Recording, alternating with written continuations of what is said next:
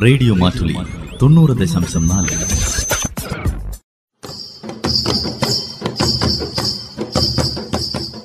വയനാടൻ മൂപ്പന്റെ കൗതുകങ്ങൾ. നിർവഹണം ജോസഫ് പള്ളത്ത്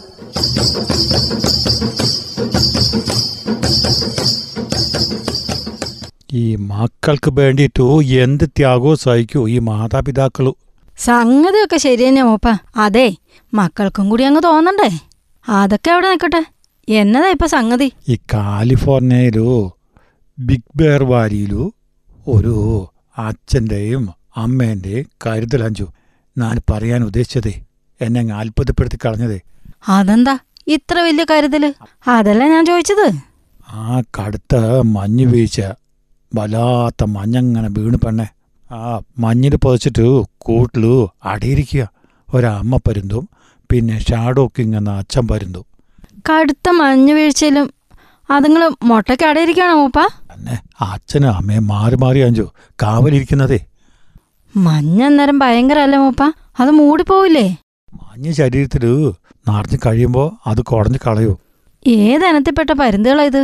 അത് ബാൽഡ് ഈഗിൾ വിഭാഗത്തിൽപ്പെട്ട പരുന്തുകൾ എങ്ങനെയാ പോലും? ഇതുങ്ങൾ ഈ തണുപ്പിൽ പിടിച്ചു നിൽക്കുന്നത്? ഏകദേശം ഓ ഈ പരുന്നിന്റെയൊക്കെ ദേഹത്തു ഏഴായിരം തൂവലുകളുണ്ട് ശരീരത്തിൽ. ആ അത് വെച്ച് അഡ്ജസ്റ്റ് ചെയ്താൽ ജീവ ജീവിക്കണത്. ഓ വേറെന്ത് ചെയ്യാനല്ല മൂപ്പ? പിന്നെ അല്ലാണ്ട് എങ്ങനെയെങ്കിലും ഈ മക്കളെയൊക്കെ ഒന്ന് രക്ഷിച്ച് എടുക്കാൻ വേണ്ടിട്ടല്ല ഇവർ കഷ്ടപ്പെടുന്നത്.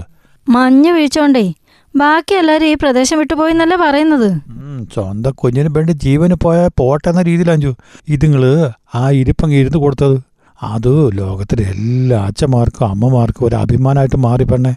അതുകൊണ്ടല്ലേ നമ്മൾ ഇത്ര കാര്യമായിട്ട് പറയുന്നത്?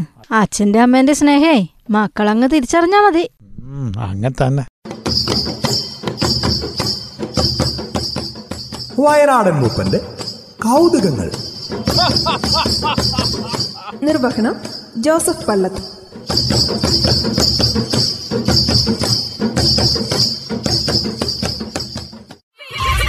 റേഡിയോ മാറ്റുലി തൊണ്ണൂറ് ദശാംശം നാല്.